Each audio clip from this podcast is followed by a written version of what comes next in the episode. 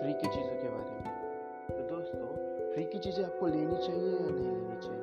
अगर कोई हमें फ्री में पढ़ा रहा है तो हमें वो सीखना चाहिए या नहीं सीखना चाहिए? तो एक बात बताओ दोस्तों, कोई हमें फ्री में दे रहा है और कोई हमें पेड़ या पैसे दे के दे रहा है तो उसमें बहुत बड़ा डिफरेंस होता है राइट तो दोस्तों सेम चीज़ अगर कोई हमें फ्री में दे रही है और सेम चीज़ हमें कोई पैसे दे के दे रहा है तो सब लोग पैसे देने के जो चीज़ मिल रही है, उधर ध्यान देते क्योंकि लोगों को लगता है फ्री में मिलने वाली चीज़ अच्छी नहीं होती। दोस्तों, अगर आपके पास पैसे नहीं है और आपको कुछ चीज़ें सीखनी है तो आप कौन सी चीज़ लोगे? मुझे पूछोगे तो आपको ज़रूर फ्री की चीज़ें सीखनी चाहिए।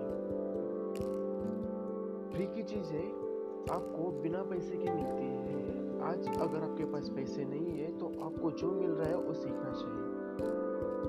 अगर आपको सीखने के लिए दूसरों लोगों के पास हाथ जोड़ने पड़े तो भी आप जोड़ सकते हो, क्योंकि वो आपको सिखा रहा है।